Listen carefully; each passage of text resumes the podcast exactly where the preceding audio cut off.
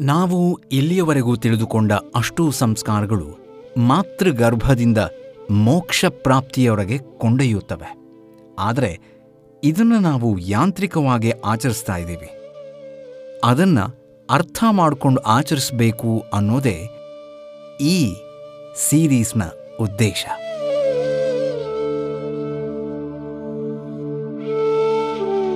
ನಮಸ್ಕಾರ ಕೇಳುಗರೆ.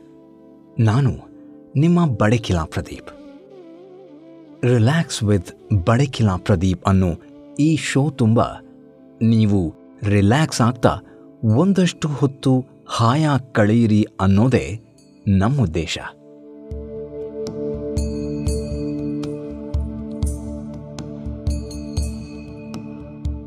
ಜೊತೆಗೊಂದಿಷ್ಟು ಸಂಸ್ಕೃತಿ ಮಾಹಿತಿ ಅವಲೋಕನ ಚಿಂತನ ನಡೆಸೋಣ. ಹಾಗಿದ್ರೆ ಶುರು ಮಾಡೋಣ ಇಂದಿನ ಸಂಚಿಕೆನ.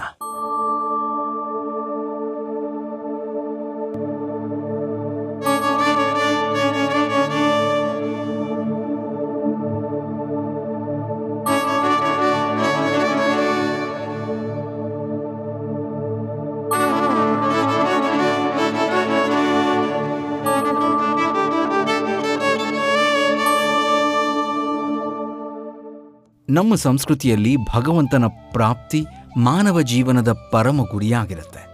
ಅದನ್ನು ಸಾಧಿಸಲು ಬೇಕಾದ ಮೆಟ್ಟಿಲುಗಳೇ ಈ ಷೋಡಶ ಸಂಸ್ಕಾರಗಳು. ಮಾತೃಗರ್ಭದಲ್ಲಿದ್ದಾಗ ಆರಂಭವಾಗುವ ಮಾನವ ಜೀವನದ ಮೊದಲ ಸಂಸ್ಕಾರದಿಂದ ಹಿಡಿದು ಕೊನೆಯ ಸಂಸ್ಕಾರದವರೆಗೂ ಭೌತಿಕ ಕ್ರಿಯೆಗಳಿಗೆ ಸಂಬಂಧಿಸಿದಂತೆ ಅನಿಸುತ್ತದೆ. ಆದರೆ ಇದರ ಮುಖ್ಯ ಉದ್ದೇಶ ಮಾತ್ರ ಆಧ್ಯಾತ್ಮಿಕವಾಗಿಯೇ ಇರುತ್ತೆ. ಇವುಗಳೆಲ್ಲವೂ ವೈಜ್ಞಾನಿಕ ಅಂಶಗಳನ್ನು ಒಳಗೊಂಡಿರ್ತವೆ. ಅದರ ಜೊತೆಗೆ ದೈವ ಸಾಕ್ಷಾತ್ಕಾರ ಪಡೆಯುವ ಸಿದ್ಧತೆ, ಕರ್ಮಾನುಸಾರವಾಗಿ ಜನ್ಮಗಳು ನಮ್ಮದಾಗ್ತವೆ.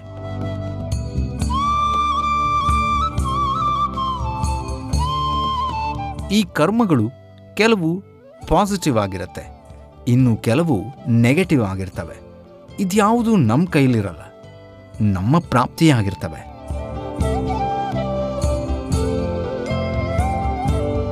ನಾವು ಈಗಾಗಲೇ ತಿಳಿದುಕೊಂಡ ಹಾಗೆ ಜೀವಿಯ ಮಾತೃಗರ್ಭ ಪ್ರವೇಶಕ್ಕೆ ಮೊದಲೇ ಆರಂಭವಾಗುವ ಸಂಸ್ಕಾರಗಳು ಮರಣದ ನಂತರದವರೆಗೂ ಮುಂದುವರಿತವೆ. ಆದರೆ ಈ ಸಂಸ್ಕಾರಗಳನ್ನು ಮಾಡಿದ ಮೂಲ ಚಿಂತನೆಯೇ ಸರ್ವೇ ಜನಾ ಸುಖಿನೋ ಭವಂತು ಅನ್ನೋದು.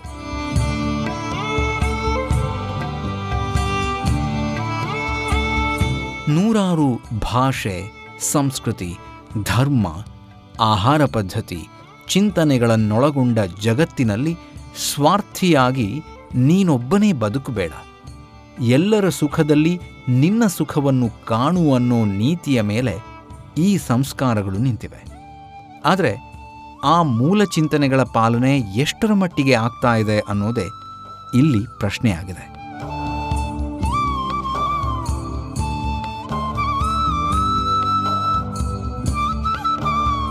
ಇದೇ ಕಾರಣದಿಂದಾಗಿ ರೂಪಿಸಲಾದ ಹದಿನಾರು ಸಂಸ್ಕಾರಗಳು ಯಾವುದೇ ವರ್ಣ, ಯಾವುದೇ ಲಿಂಗ ಅಥವಾ ಯಾವುದೇ ಜಾತಿಗೆ ಸೀಮಿತವಾಗಿರುವಂಥದ್ದು ಖಂಡಿತ ಅಲ್ಲ.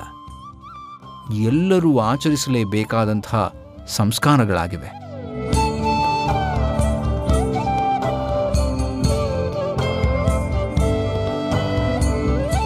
ನಾವು ಈ ಹಿಂದಿನ ಸಂಚಿಕೆಗಳಲ್ಲೆಲ್ಲ ನಿಮಗೆ ಸವಿವರವಾಗಿ ಈ ಹದಿನಾರು ಸಂಸ್ಕಾರಗಳ ಬಗ್ಗೆ ತಿಳಿಸ್ತಾ ನಾವು ಅದನ್ನು ಅರಿಯೋ ಪ್ರಯತ್ನವನ್ನು ಮಾಡ್ತಾ ಹೋದ್ವಿ.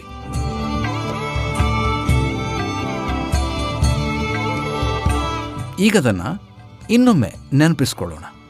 ಜನನದ ಮೊದಲು, ಅಂದರೆ ತಾಯಿಯ ಗರ್ಭದಲ್ಲಿರುವಾಗಲೇ ಮಾಡುವ ಗರ್ಭಾದಾನ, ಪುಂಸವನ ಹಾಗೂ ಸೀಮಂತೋನ್ನಯನ ಸಂಸ್ಕಾರಗಳು. ಇವು ಗರ್ಭದಲ್ಲಿರುವ ಮಗುವಿನ ರಕ್ಷಣೆಗಾಗಿ ಮಾಡುವಂತಹ ಸಂಸ್ಕಾರಗಳಾಗಿವೆ.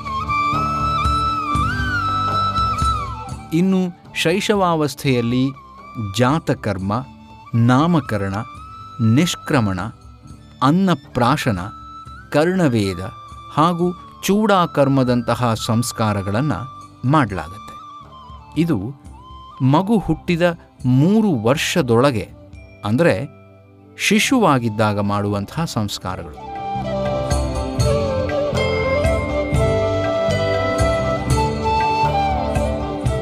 ಇದು ತುಂಬ ಮುಖ್ಯ. ಯಾಕಂದರೆ ಈ ಸಂಸ್ಕಾರಗಳು ಮನುಷ್ಯನ ಬೌದ್ಧಿಕ, ಶಾರೀರಿಕ ಬೆಳವಣಿಗೆಗೆ ಪೂರಕವಾಗಿರುತ್ತೆ. ಯೌವನದಲ್ಲಿ ಮಾಡಬೇಕಾದ ಸಂಸ್ಕಾರಗಳು ಅಂದರೆ ಉಪನಯನ, ವೇದಾರಂಭ, ಸಮಾವರ್ತನ.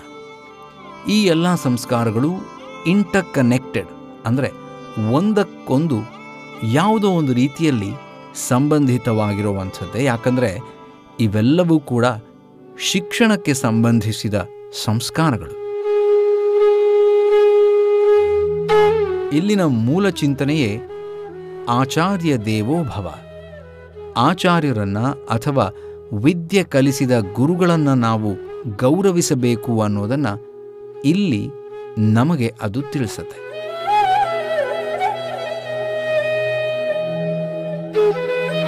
ಯೌವನದಿಂದ ವೃದ್ಧಾಪ್ಯದವರೆಗಿನ ಸಂಸ್ಕಾರಗಳು ಅಂದರೆ ಗೃಹಸ್ಥಾಶ್ರಮ, ವಾನಪ್ರಸ್ಥ ಹಾಗೂ ಸನ್ಯಾಸಾಶ್ರಮ. ಇಲ್ಲಿ ನಾವು ತಿಳಿದುಕೊಂಡಂತೆ ಮೊದಲಿಗೆ ನಾವು ನಮ್ಮ ಮಕ್ಕಳು ಹೀಗೆ ನಮ್ಮವರು ಅಂತ ಕಳ್ಕೊಂಡ್ರೂ ಕೂಡ ಸಮಯವನ್ನು ನಾವು ಕಳೆದ್ರೂ ಕೂಡ ಮುಂದಿನ ಎರಡು ಸಂಸ್ಕಾರಗಳು ಕಂಪ್ಲೀಟಾಗಿ ಸಮಾಜಕ್ಕಾಗಿ, ಸಮಾಜದ ಸೇವೆಗಾಗಿ ಇರುವಂಥದ್ದು.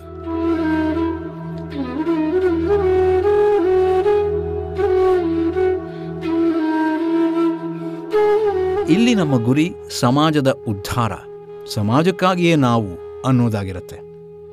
ಇವುಗಳು ಸಮಾಜದ ಋಣವನ್ನು ತೀರಿಸೋದಕ್ಕಾಗಿ ಇರುವಂತಹ ಸಂಸ್ಕಾರಗಳು. ಇನ್ನು ಕೊನೆಯದು ಅಂತ್ಯೇಷ್ಠಿ. ಇದು ಮರಣಾನಂತರ ಮಾಡುವ ಸಂಸ್ಕಾರ. ಮನುಷ್ಯ ಸತ್ತ ನಂತರ ಮಾಡುವ ಒಂದೇ ಒಂದು ಸಂಸ್ಕಾರ ಅಂದರೆ ಇದು.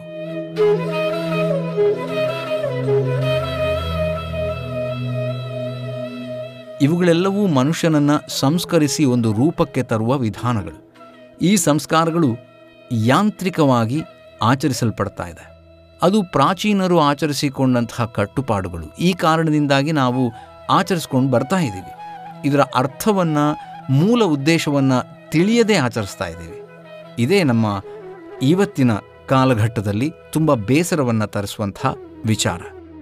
ಆದರೆ, ಅದೇನೇ ಇರಲಿ, ಯಾವುದೇ ವಿಚಾರವನ್ನಾಗಲಿ ಅರಿತು, ಅಂದರೆ ಅದ್ರ ಬಗ್ಗೆ ತಿಳ್ಕೊಂಡು ಆಚರಿಸಿದರೆ ಅದರ ಮೌಲ್ಯ ಹೆಚ್ಚಾಗತ್ತೆ.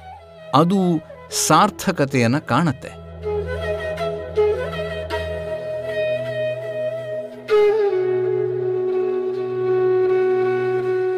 ಅದೇ ರೀತಿಯಾಗಿ ಸಂಸ್ಕಾರಗಳನ್ನು ಅರಿತು ಆಚರಿಸೋಣ ಸಾರ್ಥಕ ಬಾಳ್ವೆಯನ್ನು ಬಾಳೋಣ.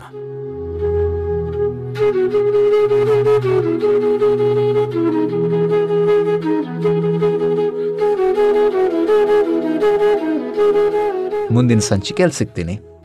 ಅಲ್ಲಿವರೆಗೆ ರಿಲ್ಯಾಕ್ಸ್ ಆಗಿರಿ. ನೆಮ್ಮದಿಯ ಜೀವನಕ್ಕೆ ನಿರುಮ್ಮಳ ಬದುಕಿಗೆ ಬೇಕಿರೋದು ಒಂದಷ್ಟು ಆರಾಮದ ಕ್ಷಣಗಳು. ಅದನ್ನು ನೀಡೋದ್ರ ಜೊತೆಗೆ ಒಂದಷ್ಟು ಜ್ಞಾನವನ್ನು ಒಬ್ರಿಗೊಬ್ರು ಹಂಚಿಕೊಳ್ಳೋ ಪ್ರಯತ್ನ ಈ ರಿಲ್ಯಾಕ್ಸ್ ಸೀರೀಸ್ನದು.